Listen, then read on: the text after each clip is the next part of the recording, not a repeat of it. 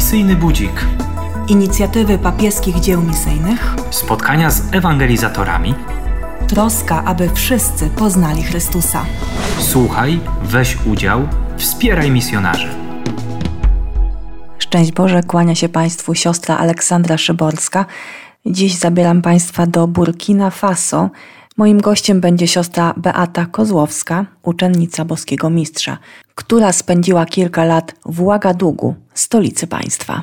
Burkina Faso rzeczywiście poza tym, że e, leży w Afryce, przede wszystkim leży w moim sercu, więc podzielę się bardzo chętnie wszelkim doświadczeniem.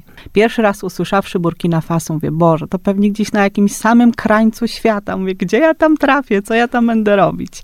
No ale tak powoli, powoli szukałam informacji na temat tego kraju i y, w końcu w 2011 roku udało mi się wyjechać z Polski. W tym momencie mogę powiedzieć, że moje serce jest misyjne i, i rzeczywiście, gdybym miała okazję, możliwość i, i jakiekolwiek środki, to pojechałabym tam natychmiast. Spotkałaś kiedyś krokodyla? O tak, spotkałam. Co prawda był na szczęście, tak się mówi, niby oswojony, chociaż to dzika bestia, w takim ośrodku turystycznym. Nawet, przyznam się szczerze, gotowa do ucieczki natychmiastowej, nawet siedziałam na krokodylu. A to już, ale to podobno był taki staruszek, któremu się zęby wykruszyły, więc to była jedyna motywacja, która mnie do tego przekonała. Nie był niebezpieczny. E, no właśnie, a inne elementy tego klimatu, właśnie jak to jest wejść właśnie w ten tak e, inny od naszego świata? Ja przyleciałam do Burkina e, w grudniu, więc z naszej strony prawie że w pełni zimy. Po dwóch tygodniach bycia w Burkina y, zachorowałam z nadmiaru ciepła, mhm. ponieważ organizm jakby w tym okresie y, roku był nieprzyzwyczajony do takiej ilości ciepła. I dwa tygodnie rzeczywiście leżałam w łóżku z porządną grypą przy temperaturze 35 stopni na dworze. A wilgotność jaka była wtedy? Sucha, ponieważ w Burkina właściwie są e, dwie pory, tylko sucha i wilgotna. E, sucha trwa miesięcy 8, mhm. wilgotna miesięcy 4. I czyli... wilgotna jest od czerwca do września. Mhm, czyli to będzie nasze lato? Pada deszcz cały czas? Pada deszcz, tak. Znaczy nie cały czas, wiadomo, to my też mamy inne wyobrażenie deszczu, ponieważ u nas jak się zaczyna deszcz, to nie wiadomo kiedy się skończy i kiedy spadnie. Natomiast tam zrywa się wiatr, ale e, pada 20 minut, pół godziny, tylko że to pada solidnie, to tak jak u nas ulewa i potem natychmiast wychodzi słońce. Pamiętam e, jeden epizod, jak e, właśnie to też było w grudniu już następnego roku, dostaliśmy transport kukurydzy w workach. Ziarna kukurydzy na mąkę.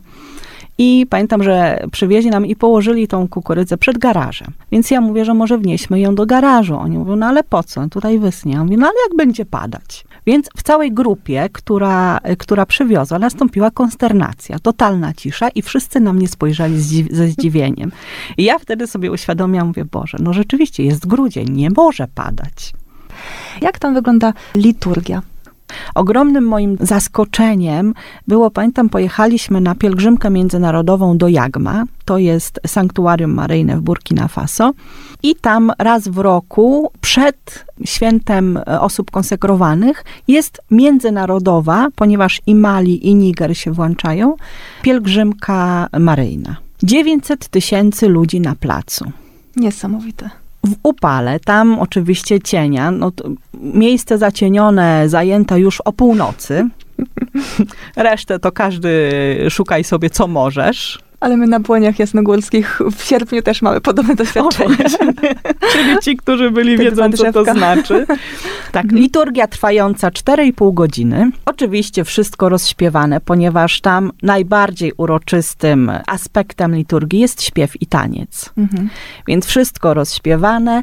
Kończy się komunia święta. E, jest pieśń na dziękczynienie. Wszyscy tańczą, skaczą, wychodzą z miejsc. Nieważne, czy znajdą to miejsce z powrotem, czy nie. Wychodzą, E, gdzie jest kawałek miejsca, tańczą. I po tej komunii jest wystawienie Najświętszego Sakramentu. I to, co mnie uderzyło, totalna cisza. My nie mamy doświadczenia takiej ciszy w naszych kościołach. Tam na placu robi się totalna cisza. Nikt nie szemra, nic nie dzwoni, nikt się nie rusza, nie przesuwa, nie szepcze. Dosłownie słychać powietrze. Z czym związana jest ta cisza? Z czego wynika? Burkińczycy mają y, bardzo duże poczucie autorytetu. I dla nich rzeczywiście Najświętszy Sakrament, Jezus obecny w Najświętszym Sakramencie jest najwyższym autorytetem. Czyli z szacunku. Z szacunku. Potrafią być skupieni przez tyle czasu. Mówiłaś 4,5 godziny liturgia trwa. No te, te, bardziej uroczyste tak, ale w codzienna, tam zresztą też jest taki podział, chyba w całym kraju, nie wiem jak jest w innych, ale w Burkina Faso jest akurat tak, że są e, głównie w niedzielę, są dwie główne msze święte. Jedna bardzo wcześnie rano, o godzinie 5.30 i jest w języku more, natomiast druga o 9.00 jest w języku francuskim.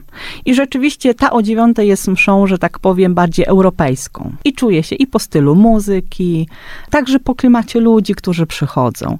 A ta msza w języku more jest y, mszą bez żadnych organów, sprzętów, y, żadnych grających takich elektrycznych.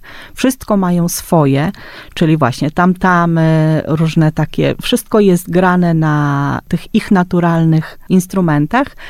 I jakby cały klimat jest zupełnie inny. Na przykład też y, charakterystyczną rzeczą jest to, że na mszy w języku more, na przykład na chwała na wysokości się siada, ponieważ trwa około 10 minut. I zawsze jest śpiewane, zawsze. Mhm. Przejdźmy do y, kolejnego tematu, który mi się właśnie skojarzył.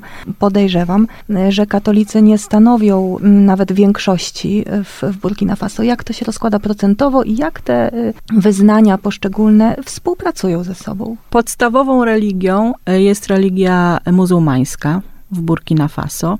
To jest 65% y, muzułmanów. Katolicy 25%. I reszta to jest właśnie animizm, takie religie te ich plemienne, które też, pomimo tego, że jest mały procent, są bardzo żywe. Mhm. Natomiast bardzo czuje się taką współpracę pomiędzy wyznaniami. Na przykład, e, wiadomo, jeśli są święta katolickie, typu Boże Narodzenie, Wielkanoc, cały kraj oczywiście ma dzień wolny od pracy. Katolicy zapraszają sąsiadów muzułmanów do siebie na posiłek. Mhm. I dzielą się tym, co przygotowują na święta.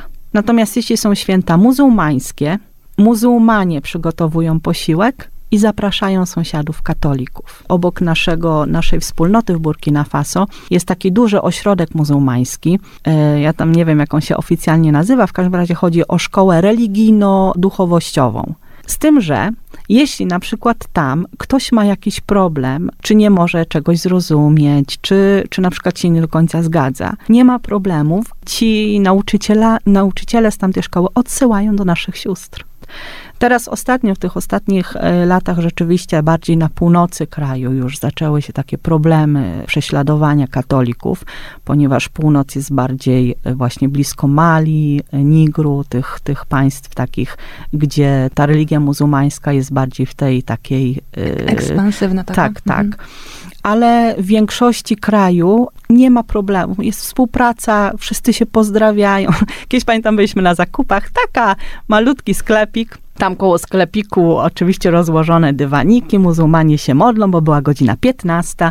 Po czym ja wychodzę ze sklepu, oni akurat kończą modlitwę, podchodzi do mnie jeden muzułmanin w takim stroju, podaje mi rękę, mówi, mówi do mnie proszę pani i mówi, ja tylko chciałem podać rękę, żeby na mnie troszkę waszego błogosławieństwa spłynęło. A w sensie społecznym, politycznym, gospodarczym, jak to wygląda? Bo, bo ciągle się słyszy o jakichś tam niepokojach w różnych częściach Afryki. Myślę, że też u nas, przynajmniej my, Europejczycy, mamy też taki, taką tendencję do generalizowania. Afryka jest kontynentem ogromnym.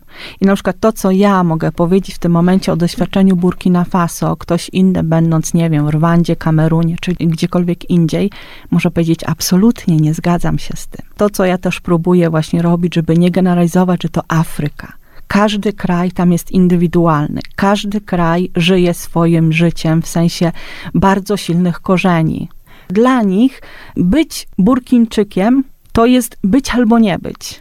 Gdziekolwiek nazwą na przykład go z jakiejś innej albo pomylą, to to jest hańba. Co ja zrobiłem nie tak, że nie jestem rozpoznawalny ze swego kraju. Często się spotykam, rozmawiając z, z misjonarzami właśnie, którzy wracali, wracają po, po wielu latach, czy, czy kilku właśnie z misji, właśnie w Afryce, bo chodzi mi o te kraje, te rzeczywistości bardzo oddalone od naszej rzeczywistości polskiej czy europejskiej i mówią, że zupełnie im się jakby przewartościowała cała mentalność, sposób przeżywania problemów. Inna jest jakość, inny poziom tego przeżywania, może bardziej egzystencjalny, nie wiem. Masz takie właśnie doświadczenie, że, że to, co dla nas jest ważne, dla nich nie i odwrotnie? Tak, rzeczywiście. Wiele rzeczy dla nas jest jakby na wyciągnięcie ręki, więc nie zwracamy na nie uwagi. Natomiast y, pamiętam takim moją pierwszą refleksją, to jest to, że oni nie mają nic do stracenia już. W sensie, że, bo Burkina rzeczywiście jest bardzo ubogim krajem. Oni tam żyją z uprawy bawełny, więc wiadomo, to nie są dochodowe. Nie ma tam żadnych minerałów, żadnych diamentów do wydobywania, więc kraj jest rzeczywiście ubogi. Może dzięki temu też żyje w jako takim pokoju. Mhm. E, ale na przykład są biedni. Tam domy buduje się z błota. Przetrwają 8 miesięcy w ciągu roku. I jeśli przychodzą deszcze, to na przykład rodziny E, w nocy zawsze ktoś czuwa, patrząc, czy, czy dom się nie rozpływa pod wpływem deszczu. Jeśli się rozpływa, wynoszą to, co mają. A mają pewnie niewiele. A mają niewiele. Zresztą całe, y, całe życie ich toczy się na dworze. W domu się tylko śpi a wszelkie spotkania, imprezy rodzinne, y, cały czas toczy się na dworze, ponieważ tam jest non-stop ciepło. I pewnie są bardzo wspólnotowi. Bardzo. Byliśmy na pogrzebie taty jednej z naszych sióstr i tam na przykład, no, ja zupełnie w mojej, prawda, europejskiej naiwności pytam, no to ile osób będzie? Ona na mnie patrzy, mówi, a ja nie wiem. Mhm. Nie ma czegoś takiego. Brama jest otwarta, po prostu sąsiad spotyka kolegę, kolega bierze kolegę, ten kolega jeszcze bierze swoją siostrę, siostra bierze koleżanki i idą y, łączyć się z tą rodziną w bólu. Kilkanaście minut rozmawiamy i zawsze się przewija ten temat chyba podstawowy. Więzi z ludźmi, relacje z ludźmi. Jak y, to wygląda w Burkina Faso? Jacy są ludzie? Bo właśnie spotkania z nimi chyba najbardziej zap- zapadają w pamięć. To, za czym tęsknię najbardziej w tym momencie, to, to nie jest kraj w sensie kraju, tylko to są ludzie, których spotkałam, z którymi dane mi było dzielić codzienność. Ludzie są niezwykle otwarci. Chociaż długo budują kwestię zaufania, ponieważ y, przynajmniej wobec nas, Europejczyków, stają od razu w pozycji kogoś niższego i to się czuje. I jeśli nie poprowadzi się do otwartości, do stworzenia więzi, do stworzenia relacji, taka, taki poziom zostaje. Mhm. Jest ktoś wyżej i ktoś niżej. Natomiast jeśli rzeczywiście zbuduje się ten element równości, zaufania, ludzie są w stanie oddać wszystko. Pamiętam, jak kiedyś nam przyprowadzili na, na Boże Narodzenie jako prezent woła. Ojej. Żywego na sznurku, ponieważ y, nie mają co dać. Więc otwartość tych ludzi jest niesamowita. Poza tym też ci ludzie mają czas. W sensie takim, że nie szkoda im czasu na spotkanie z człowiekiem. Nie lecą, nie pędzą, bo muszę pracować, bo mam o tej godzinie, bo mam tą godzinę. Zawsze znajdzie się czas na to, żeby się zatrzymać, żeby porozmawiać, żeby zapytać, co słychać. I też niesamowite, ja potem troszkę się z tego śmiałam, ale teraz właśnie też jak z dystansu tak sobie myślę.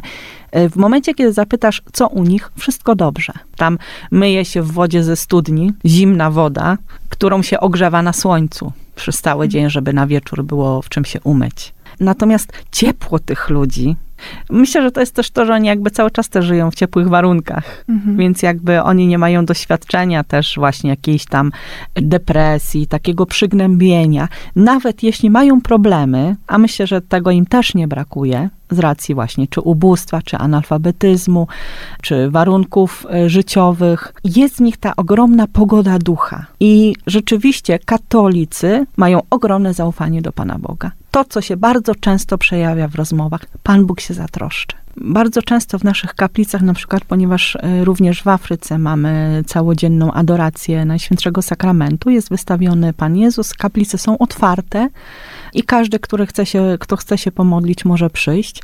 I rzeczywiście ludzie y, przychodzą rano, wychodzą w południe. I to nie jest, że siedzą, leżą tu noga na nogę, tam. Nie. Klęczą na podłodze i albo siedzą też na podłodze, albo właśnie klęczą z takiej pozycji, że głowę mają schowaną między rękoma. To jest ich wyraz szacunku.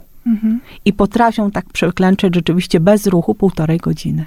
Dlatego też myślę, że rzeczywiście ja rozumiem, co się mówi, że młody kościół w Afryce, ponieważ tam rzeczywiście wiara jest bardzo żywa, bardzo autentyczna. Tam każdy ma osobistą relację z Panem Bogiem. Czyli miejsce dla Ducha Świętego jest. Ogromne. Zresztą i teren też duży.